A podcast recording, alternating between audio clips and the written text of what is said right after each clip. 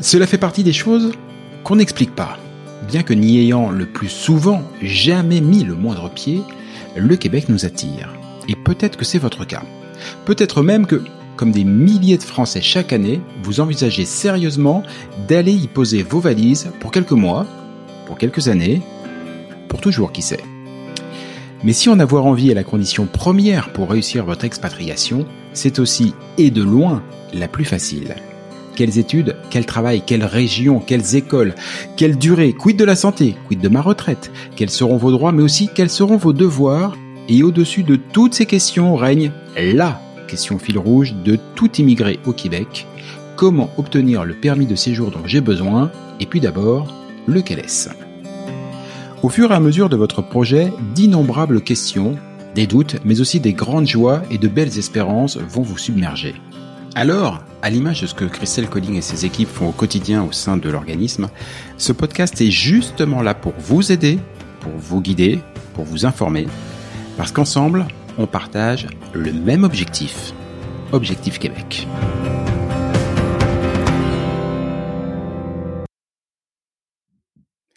Dans ce troisième épisode, on va poser un pied de l'autre côté du miroir. Car si jusqu'ici on a surtout parlé de l'avant, de la préparation, tout cela a quand même un but, vivre au Québec et si possible s'y épanouir. Comme Christelle vous le disait à la fin de l'épisode précédent, cette fois-ci ce n'est pas elle qui va répondre à mes questions. Non. Aujourd'hui, Christelle laisse le micro à euh, Christelle. Bah oui, je sais. Voyez-vous, c'est que je suis un peu du genre feignant, donc euh, quitte à faire, c'était plus simple pour moi de trouver quelqu'un avec le même prénom. Alors plus sérieusement, cette Christelle a suivi le parcours Objectif Québec et surtout, elle s'y est installée depuis 18 mois maintenant. Salut Christelle. Salut Jean-Michel. Christelle, j'ai une première question pour toi. Elle est bigrement importante. Est-on absolument obligé de voir le même prénom que la fondatrice pour bénéficier de l'accompagnement d'Objectif Québec? Ça aide. Non, non. j'en étais sûr, j'en étais sûr. Non, non, non, bien sûr que non. Euh, je le rappelle dans, dans l'intro de ce podcast, le, le, Québec nous attire et tout particulièrement nous les, les Français. Mais j'aimerais savoir quand est-ce que pour toi cette attirance s'est muée en vrai projet d'immigration?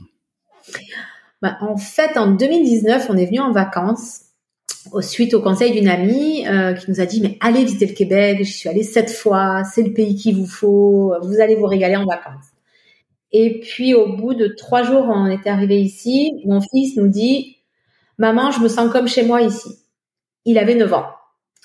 On s'est dit waouh, pourquoi il nous dit ça? Et euh, on a commencé à avoir d'autres, euh, un autre regard sur notre voyage en fait. On a dit on va prendre ça comme un voyage exploratoire sans savoir où ça allait nous mener. Et c'est en rentrant en fait de ce voyage. C'était un voyage de combien de temps? Euh, 17 jours. un voyage long, mais pas trop quand même, parce que souvent on, en discutant avec tous ceux qui ont fait le, le, le saut, qu'on qu'on qu'on choisit ce parcours d'immigrants, ils ont une une appréhension, je vais dire, un petit peu différente de celle qui avait été la leur lorsque, bah, en général, ils sont venus dans une première fois, deux, trois fois, même parfois, mm. en vacances. Et puis après, il y a une autre chose, euh, il y a une autre chose d'immigrer. Donc, trois semaines, un peu moins de trois semaines, ça a suffi pour se dire, ça clique. C'est ça. Mais on savait pas comment faire. En fait, on est rentré, et c'est quand on est rentré en France qu'on s'est dit, waouh, tout est petit, et pourquoi les gens sont si stressés? Parce que pendant trois semaines, on a découvert des Québécois, alors on était en vacances peut-être, mais des Québécois vraiment bienveillants, qui prenaient les choses euh, tranquillement. On s'est dit, mais waouh On a eu un choc en fait en rentrant chez nous. Et c'est là où on s'est dit, il faut qu'on cherche comment on va on peut émigrer. Pourquoi pas nous? Est-ce que c'est possible? Voilà. D'accord. La première question, c'était est-ce que c'est possible? À partir de ce moment-là, est-ce que tu es rentré directement en contact avec Objectif Québec ou est-ce que tu as commencé à chercher un peu à fouiner par toi-même pour euh, comprendre comment ça fonctionne tout ça? J'ai commencé à chercher par moi-même. Euh, j'ai fait tous les sites internet possibles euh, en me disant puis alors tout me disait bah vous êtes trop vieux en fait puisque euh, dépasser 35 ans on est vieux pour l'immigration canadienne en tout cas sur l'immigration permanente. Mm-hmm. Et, j'ai dit mais c'est pas possible. Et puis là, je tombe sur le mois du Québec, le site internet du mois du Québec. Et ils viennent à Toulouse le 5 octobre 2019. Je dis à mon mari, tu poses une RTT, je pose une RTT, on y va, on va voir ce que c'est. Voilà. Bah oui, c'est simple comme bonjour. Euh, je reviens juste là-dessus. Tout le monde te disait euh, 35 ans, c'est trop vieux. Euh, c'est vrai qu'il y a plusieurs manières d'immigrer. Il y en a une qui est souvent présentée effectivement, qui est l'immigration, euh, j'allais dire directe, où on postule sur euh, un site internet Arima avec des choses très drôles puisque parfois on nous demande un test de français. Euh, euh voilà, mais c'est pour avoir directement euh, l'immigration, le statut de résident permanent. Effectivement, c'est rarissime, mais là pour le coup, c'est réservé à des jeunes ou jeunes couples qui vont s'installer et qui vont faire toute leur vie. Et voilà, bah, ils sont très sélectifs. Assez peu de, de, de gens passent par ce par ce biais-là. Euh, je reviens à ton parcours. Euh, T'arrives donc, vous avez posé votre RTT, le mois du Québec. Oui. Alors normalement, si ça se passe toujours comme Christelle me l'a nous l'a présenté lors de l'épisode précédent, ça a dû commencer par son son discours inaugural, qui est là pour euh, pour expliquer la vie, quoi. Exactement, pas pour vendre du rêve. Hmm. Et nous, on était installés au deuxième rang et on était à côté de deux personnes qui avaient à peu près le même âge que nous. Et elle a commencé son discours et au fur et à mesure, les gens perdaient leur sourire autour de nous. Mais nous, on avait toujours le sourire. Et elle se souvenait de ça parce que quand on en a reparlé, elle me dit ouais, vous étiez les deux vieux au milieu là, euh. et vous aviez le sourire et la banane. Et en fait, euh, voilà, elle expliquait que bah non, le Québec c'est pas que Montréal, euh, qu'il y a de, de, des coins magnifiques au Québec, euh, et puis donc bah, alors que les gens voulaient tous s'installer à Montréal, quoi. Et, et nous, c'était pas du tout notre projet à la base, quoi. Le Montréal, euh, non. Voilà, ça plaît. Je comprends que ça attire, mais nous, c'était pas notre Québec en fait. Ce discours inaugural, elle parle de, de, Montréal, elle parle aussi euh, d'une manière plus générale de de l'approche, on va dire, de la vision qu'on peut avoir de France, voire même de la vision qu'on peut avoir comme touriste vacancier euh, du Québec et des Québécois, et de ce que peut être la réalité de la vie sur place. Euh, elle le qualifie souvent comme d'un discours un petit peu choc, volontairement choc, parce que un déjà, elle ne veut surtout pas survendre euh, survendre le pays, puis elle sait parfaitement que être informé et accepté, c'est euh, c'est les conditions du, du succès. Comment vous prenez ça? Comment vous l'appréhendez quand euh, vous sortez de 17 17 euh, jours au Québec, vous revenez, le petit a dit waouh, c'est là-bas que je veux habiter, super. J'imagine qu'il y a un enthousiasme, une euphorie au point de poser des RTT et hop, un de moins dans la balance. Et boum, là vous avez une Crystal Colling qui arrive et qui vous dit bon, vous rêvez, faut arrêter de rêver. Ben, en fait, on rêvait pas. Nous déjà, euh, on savait euh, que bah, c'était pas la France en Amérique du Nord. Euh, ça, on le savait. Donc, euh, c'est pour ça qu'on a gardé le sourire tout au long de la, la conférence. Mais je dirais que 90% de l'auditoire, là, ils ont pris un choc. Hmm.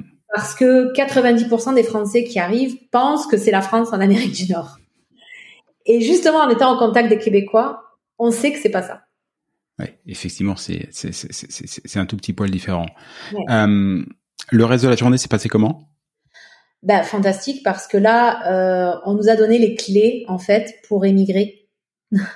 C'est-à-dire qu'on a rencontré des partenaires qui nous ont dit, ben non, vous n'êtes pas trop vieux.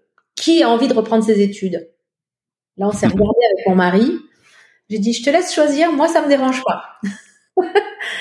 Et lui, il a dit non, moi, je veux faire infirmier. Donc, euh, pourquoi pas? Est-ce que c'est possible? Oui, c'est possible. Et donc là, on s'est dit, waouh, on est ressorti, on a discuté longuement. Après, on a pris une entrevue avec Christelle. On a discuté longuement avec elle. Et on s'est dit, ouais, quand on est sorti de là, on était euh, complètement déboussolés. Parce qu'on s'est dit, euh, oh, mais ça devient réalité, quoi. Ça mm. peut devenir réalité. C'est vertigineux. Ah, mais oh, on a eu l'impression que le sol s'ouvrait sous nos pieds en se disant, mais là, ça peut passer au concret, quoi. On ne pensait pas en venant à cette journée quand on ressortirait avec une solution. Vous avez douté? Je dirais un quart d'heure dans la voiture. ça va, c'est un petit doute. non, après des doutes, il y en a tout le long. Euh, tout le long. Et même quand on arrive ici, et même moi, après 18 mois, j'ai des doutes encore. Mais à chaque fois que j'ai un doute, il y a quelque chose qui fait que bah j'ai plus de doutes. Et, et Christelle fait en sorte de lever ses doutes aussi et de nous aider. Parce qu'après 18 mois que tu es installé au Québec, tu es mmh. toujours en contact avec elle? Bien sûr. Bien sûr. Me regarde pas méchamment comme ça, tu sais, c'était juste une question. ah non, mais c'est quelqu'un euh, de tellement impliqué avec les gens qu'elle suit que je pense que même dans dix ans, je serai toujours en contact avec elle. Et j'ai eu un moment de doute il y a pas si longtemps où je disais qu'est-ce que je fais? Et là, ben, Christelle, accroche-toi, fais ci, fais ça. Et elle va me donner le bon conseil. Et tout ça, elle le fait, mais qu'avec son cœur, quoi. On le sent qu'elle est passionnée par le Québec et par les Québécois et qu'elle veut pas envoyer de mauvais Français, en fait, hmm. là-bas. Et ça, c'est tout simplement génial. Moi, je suis tellement dans la reconnaissance avec elle là-dessus. Je reviens sur ton parcours euh, Objectif Québec, donc avant le départ. Euh, ok, tu fais euh, tu fais cette journée du mois du Québec, un quart d'heure de doute et puis go, on y va. Combien de temps t'as passé derrière? Vous avez passé parce que c'était un projet donc familial entre ce moment, j'allais dire un peu fondateur, et puis le moment où vous êtes vous avez embarqué dans l'avion. Je, un an et demi. La pandémie nous a pas aidés. Oui. mais euh, avec le recul, je pense que c'est un temps nécessaire parce que euh, on aurait dû partir en août 2020. Euh, puis les choses ont fait que bah, 2020, hmm. ça s'est compliqué. Donc on est rentré sur le territoire québécois en janvier 2021. D'accord. Euh, donc voilà, on a mis euh, une petite année et demie à venir. Dans cette année et demie, est-ce qu'il y a eu dans les différents process que vous avez suivis, je pense bah, les process administratifs, mais aussi euh, éventuellement des, des, des process culturels, des, des difficultés. Euh, Est-ce qu'il y a des choses où vous vous êtes dit, ah, là, ça, ça risque de me faire tout arrêter et de rester à Toulouse? Euh, les doutes sur le travail, moi. Euh, hmm. J'avais beaucoup de doutes parce que j'avais un poste quand même assez important en France. Donc je me suis dit, est-ce que je vais retrouver ce que j'ai ici? Est-ce qu'on va pas tout quitter pour euh, au final euh, bah, me retrouver chez Tim Hortons à vendre des beignes, ce qui en soi est tout aussi honorable, hein, mais c'était hmm. pas mon plan de carrière. Oui, voilà. Euh, donc ça, oui, on a eu beaucoup de doutes sur est-ce que je vais trouver du travail. Ça, c'est et donc je j'avais ouais, ça c'était là une des peurs. Après on avait peur du froid. Mm-hmm. Euh, Est-ce qu'on va gérer le froid venant de Toulouse? Et euh, tu sais même venant d'un peu plus au nord de Paris, euh, c'est pas tout à fait comparable quoi. Donc faut le gérer dans tous les cas. Donc euh, voilà, c'était plus des questions euh, là-dessus. C'était vraiment où est le, le travail. Est-ce qu'on va s'en sortir financièrement? Comment ça va se passer? Ce doute, vous l'avez levé comment?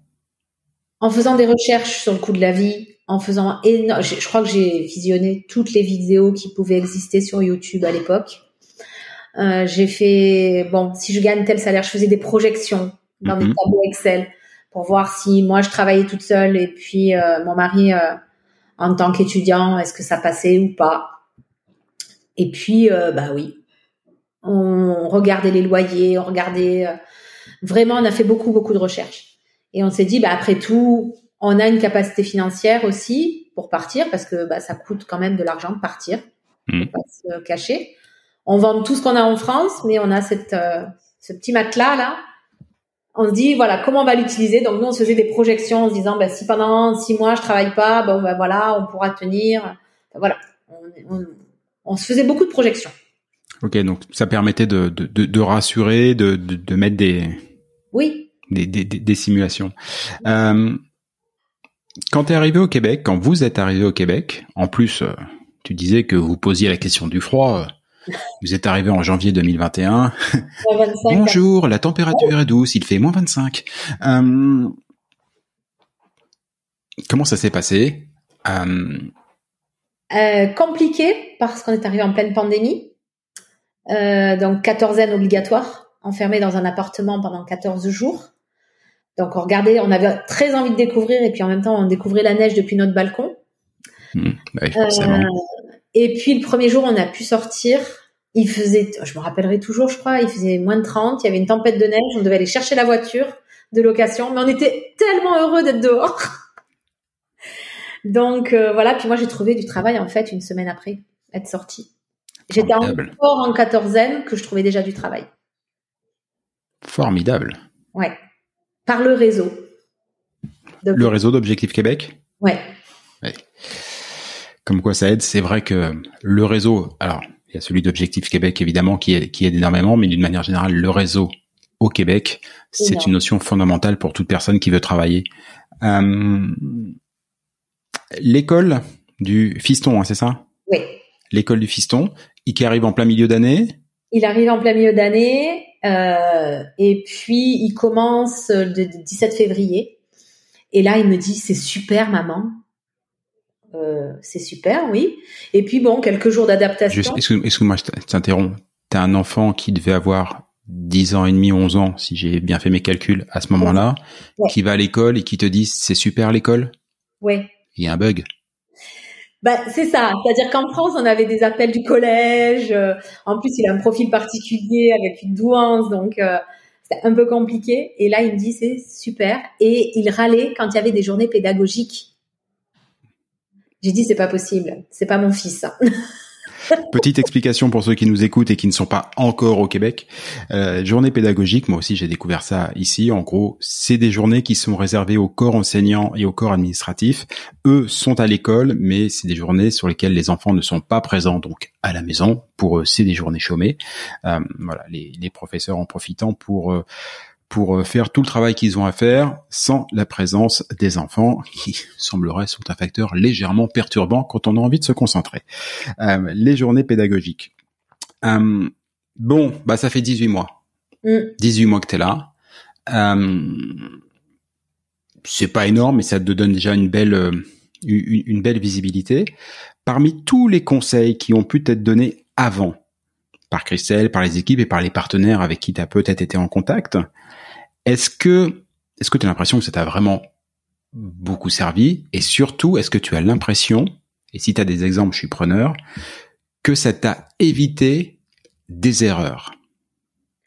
Oui, c'est mais à 200% C'est-à-dire que moi j'arrivais avec un passé de cadre euh, en France euh, et on m'a dit ben non là au Québec on t'attend pas, on te connaît pas. Donc humilité, tu repars du d'en bas et puis tu remonteras. J'ai dit ouais, comment je vais gérer ça moi? Mhm. En fait, c'est, je me suis mis en observatrice beaucoup beaucoup dans les sociétés où je suis passée, les deux en tout cas. Euh, j'observe, j'imite et, euh, et je suis humble. C'est-à-dire que c'est les Québécois qui m'apprennent aujourd'hui à être rendue québécoise, j'ai envie de dire, dans mes réactions, dans mes analyses aussi, et puis encore des points irritants, hein, parce que bah, choc de culture, euh, même dans l'entreprise, et je trouve que c'est même là où on les sent le plus. Donc euh, j'ai vraiment, vraiment travaillé sur moi avant de venir en disant, OK, ne connais pas, tu repars de la base, tu vas prouver ce que tu sais faire. Si tu n'avais pas été prévenu, tu penses que tu serais arrivé avec une posture différente et que ça aurait clashé? Sûr. Pas clashé, mais j'aurais pas postulé sur des postes plus bas, peut-être sans avoir une réelle euh, prétention salariale, je serais peut-être, je me serais peut-être dit non, moi je sais que je vaux ça, euh, et puis moi j'ai mes compétences, donc je vais aller chercher un poste de responsable tout de suite. Euh. ça, c'est sûr que j'aurais fait cette erreur, c'est certain. Je, je, cherche la manière dont je vais formuler la question, mais est-ce que, ok, tu as l'humilité de faire ça, Enfin, j'imagine que quand on a un certain passé professionnel, un certain statut professionnel et un certain salaire, euh, il suffit pas qu'une Christelle Colling arrive en disant cocotte, euh, t'es gentil, mais tu vas arriver au Québec, oublie tout ce que tu sais faire, joue la profil bas et vas-y. Le temps de l'accepter et puis de le mettre en pratique. Euh, est-ce que c'est long? Est-ce que c'est douloureux? Euh, Ou est-ce que une fois qu'on est plongé ici, ça t'a semblé au final assez naturel En fait, euh, ça a été douloureux sur la première entreprise où j'étais, où je suis restée six mois, parce que j'étais avec beaucoup de Français Et donc, euh, j'avais pas cette culture québécoise et je j'avais pas ce, choc de culture. Et donc, je retrouvais mes travers en fait, euh, bah de, bah non, mais moi il faut gérer comme ça. Et quand j'ai changé d'entreprise au bout de six mois, là, ça fait un an que je suis en poste, j'ai dit go, tu vas te mettre en arrière, tu vas te laisser mener par les Québécois. Je suis entourée de mmh. Québécois toute la journée. Et là, ça a été plus facile. Maintenant, c'était plus facile au départ. Maintenant que je suis bien dans mon poste et que j'ai envie d'évoluer, là, il y a des fois où j'ai des, des, des, petits écueils où je me dis, moi, si j'étais eux, je ferais comme ça. je, reviens sur cette transition parce qu'elle elle est intéressante et c'est quelque chose auquel j'ai déjà été, euh, en tout cas quelque chose dont on m'a déjà parlé. Euh, tu le dis, à la fois c'est par le, le réseau d'Objectif Québec, donc un réseau très franco-français malgré tout, qui soit de quel côté de l'Atlantique qu'il soit, très franco-français, que tu as réussi à te lancer assez rapidement dans euh, dans le boulot et puis même j'allais dire dans une vie dans une vie sociale parce que euh, au moment de, de la pandémie la vie sociale était à peu près résumée au boulot pour ceux qui en avaient un mais en même temps c'est en arrivant dans un environnement plus québéco-québécois que là tu t'épanouis et que tu as peut-être un un cadre de, de travail ou d'aide plus cohérent. Euh, comment est-ce qu'on gère les deux? Parce que la phase de transition, j'allais dire, qui où on s'appuie un peu sur la communauté française, euh, me semble un peu, si ce n'est ambigu, pas simple à gérer. En fait, je pensais pas que ce serait pas simple. C'est-à-dire que pour moi, c'était la première. J'ai écrit comme ça en disant, ben voilà, je cherche du travail. Est-ce que mon CV pourrait correspondre à tel type de poste? La personne me dit, ben ça va être difficile d'aller chercher ça, mais moi j'ai un poste pour toi. première offre, vas-y fonce. J'ai même pas réfléchi. C'était mon premier travail, donc euh, ça m'a permis de revenir dans une stabilité parce que c'est quand même, on sort beaucoup de sa zone de confort hein, quand on part comme ça. Donc je me suis dit, ok, je retrouve de la stabilité, je me pose. Et c'est là où après six mois, bah, ça y est, on est posé, et puis on commence à regarder un petit peu comment ça se passe autour, et puis on se dit, euh, hey, là, peut-être que je peux aller voir ailleurs maintenant, voir comment ça se passe. C'est comme ça en fait. Ok. 18 euh, mois que tu es là, euh, il y a une question que je t'ai pas posée, mais après tout, c'est la seule question qui vaille. Est-ce que tu es heureuse? Oui. Est-ce que la famille est heureuse Oui. Oui. C'est alors c'est pas simple. Euh, de reprendre des études, c'est pas simple, c'est compliqué, c'est difficile de reprendre des études quand on a quitté l'école euh, à 20 ans. Mais à la fois, c'est euh, tellement gratifiant. Moi, je, je, suis tellement fière de mon mari qui arrive à reprendre des études en plus dans un domaine qui est quand même assez complexe. Donc euh, oui, on est heureux, on a beaucoup plus de temps en famille et ça, moi je redécouvre ma famille. En France, euh, je rentrais du travail, il était 18h, 18h30. Là, à 4h, tout le monde est à la maison. Et ça, on s'est redécouvert des, plages de temps où au début on se disait mais qu'est-ce qu'on va faire de ce temps? Non, mais c'est et pour rien au monde, je lâcherai ce, ce que je viens de gagner euh, depuis 18 mois. Mais c'est important, hein. c'est tellement important à dire parce qu'en fait, quand on fait le, le, le, résumé de ton parcours, enfin de votre parcours familial, euh, c'est des doutes, c'est des interrogations, c'est pas mal d'argent engagé, c'est une remise en question totale, notamment pour toi sur le plan euh, sur le plan professionnel, pour ton mari aussi, puisque bah allez hop, euh, on lâche tout et on, se remet aux études et mon Dieu que c'est pas facile. Euh, tout ça a l'air assez compliqué, assez difficile. Et malgré tout ça, t'es rayonnante, t'as la banane, ouais. et t'es heureuse. Euh, question par l'absurde, mais est-ce que t'aurais pas pu changer d'emploi en France? Ton mari n'aurait-il pas pu reprendre un boulot en France? Est-ce que vous auriez pas pu changer de simplement de quartier pour que le petit aille dans une école plus sympa? Non. Non, pas. Bim, allez, au revoir. non, mais en fait, qui se passait, c'est qu'en France, on s'y retrouvait plus. Moi, je pense que j'étais arrivée à un niveau de poste, je pouvais pas aller bien plus haut à part prendre la, place de mon directeur général. Je pense pas qu'il ait envie de la laisser. Euh, puis ça entendu. voilà. Mon mari étant fonctionnaire, autant te dire que bah, les formations dans un hôpital, on ne les paye pas comme ça. Mhm. Euh, voilà, et puis euh, non, changer de quartier, changer de région. euh, moi, je l'ai fait, j'ai beaucoup bougé en France. Mon mari, je l'ai beaucoup bougé depuis qu'on s'est connus. Euh, non, on c'était plus, on, on se reconnaissait plus en fait. C'était ça, c'était euh, ces, valeurs qu'on avait trouvées sur les trois semaines où on était parti en vacances et qu'on a retrouvées dans toutes les remarques, les, les vidéos qu'on qu'on qu'on qu'on voyait, où on se disait mais c'est ça qui nous correspond quoi. Donc euh, oui, il y a des peurs, des doutes, de l'argent engagé, mais on s'était dit et puis des gens qui croient pas, qui te disent ouais ouais, Hmm. c'est une lubie puis tu de toute façon tu reviendras. Peut-être qu'on reviendra, on sait pas. Mais en attendant, on l'aura fait, on n'aura pas de regrets. C'est ça. Voilà. Hum, Est-ce que c'est difficile de savoir, mais est-ce que tu penses que tu serais arrivé, que vous y seriez arrivé sans Objectif Québec? Parce qu'après tout, on peut aussi monter un projet d'immigration euh, par soi-même. Tu dis, il y a sites internet, il y en a 75 000. Euh, il y a d'autres organismes. Il y a plein de choses qu'on peut faire par soi-même. Mais est-ce que tu penses que tu serais arrivé en étant tout aussi épanouie, heureuse et rayonnante qu'aujourd'hui si ce jour-là, toi et ton mari, vous aviez pas posé un RTT pour aller euh, écouter le, le- le discours un petit peu cash de Christelle? Alors, réussir à immigrer, on peut tous le faire. C'est un dossier administratif et puis quelques billets que tu lâches. Après, la posture que nous avons eue aujourd'hui et qu'on a encore, hein, qu'on a eu en arrivant et qu'on a encore, d'être euh, d'être humble, ça c'est Christelle qui nous a fait prendre conscience qu'il fallait qu'on arrive avec une autre posture, qu'il fallait qu'on se considère pas comme dans un pays euh, en France. On n'est pas en France, quoi. Ils parlent français, c'est peut-être la seule chose qu'on a en commun, quoi.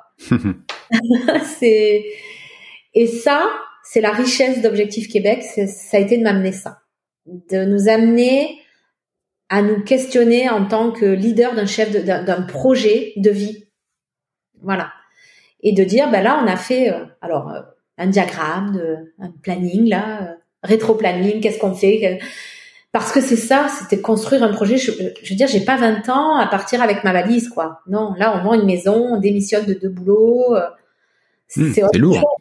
C'est lourd, hein.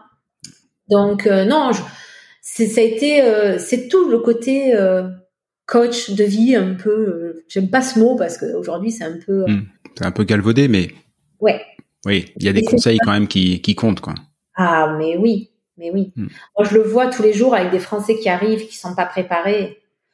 On va pas chercher du fromage français ici. Bah non, oui, c'est plus cher. Mais ça, tu le sais quand tu t'es préparé, en fait. C'est c'est ça. L'exemple du fromage, ça revient tout le temps. Hmm. Non, mais c'est un, excellent exemple et c'est vrai que, en fait, on, on a probablement une expression qui est hyper trompeuse en France. On parle de nos cousins québécois. Mm. C'est totalement faux. Les cousins québécois sont d'abord des cousins américains. Mm. Voilà. C'est d'abord les cousins des États-Unis. Voilà. C'est des Nord-Américains, fondamentalement. Il se trouve que, au nord de l'Amérique, il y en a 8 millions qui parlent français et encore, c'est un français québécois.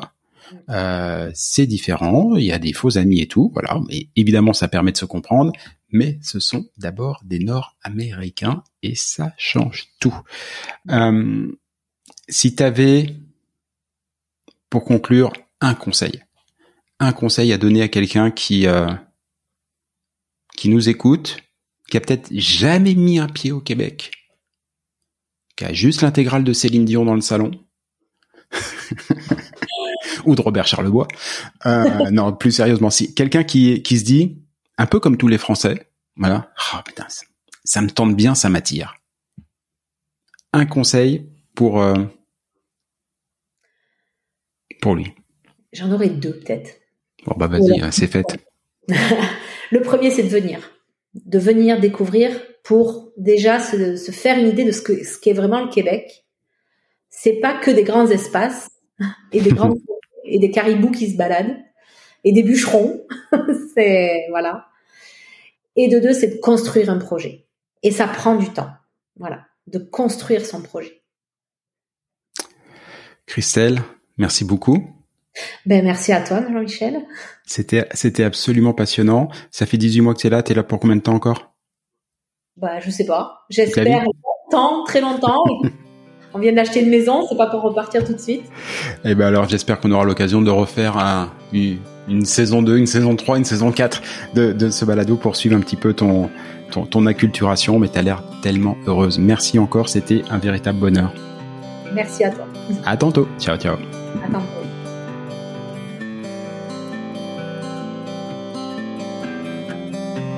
Objectif Québec, le podcast, c'est fini pour aujourd'hui. Si vous y avez appris des choses, si vous avez toujours envie d'immigrer au Québec, et si vous êtes vraiment motivé, je ne saurais trop vous conseiller de prendre contact avec Objectif Québec. Avec leurs événements, leurs documents, leurs partenaires et tous les différents programmes d'accompagnement à la carte, Christelle et ses équipes vous faciliteront grandement la vie et vous proposeront tous les outils pour réussir votre rêve de vivre au Québec. Rendez-vous pour cela sur le site de objectifquebec.ca, objectif au singulier, Québec, tout ça en un seul mot.ca. Et donnez-lui une bonne note, ça fait plaisir à Apple et Google. Et puis nous, on va vous dire, bah, on n'est pas fâchés. Rendez-vous sur un prochain épisode, et d'ici là, comme on dit au Québec, à tantôt!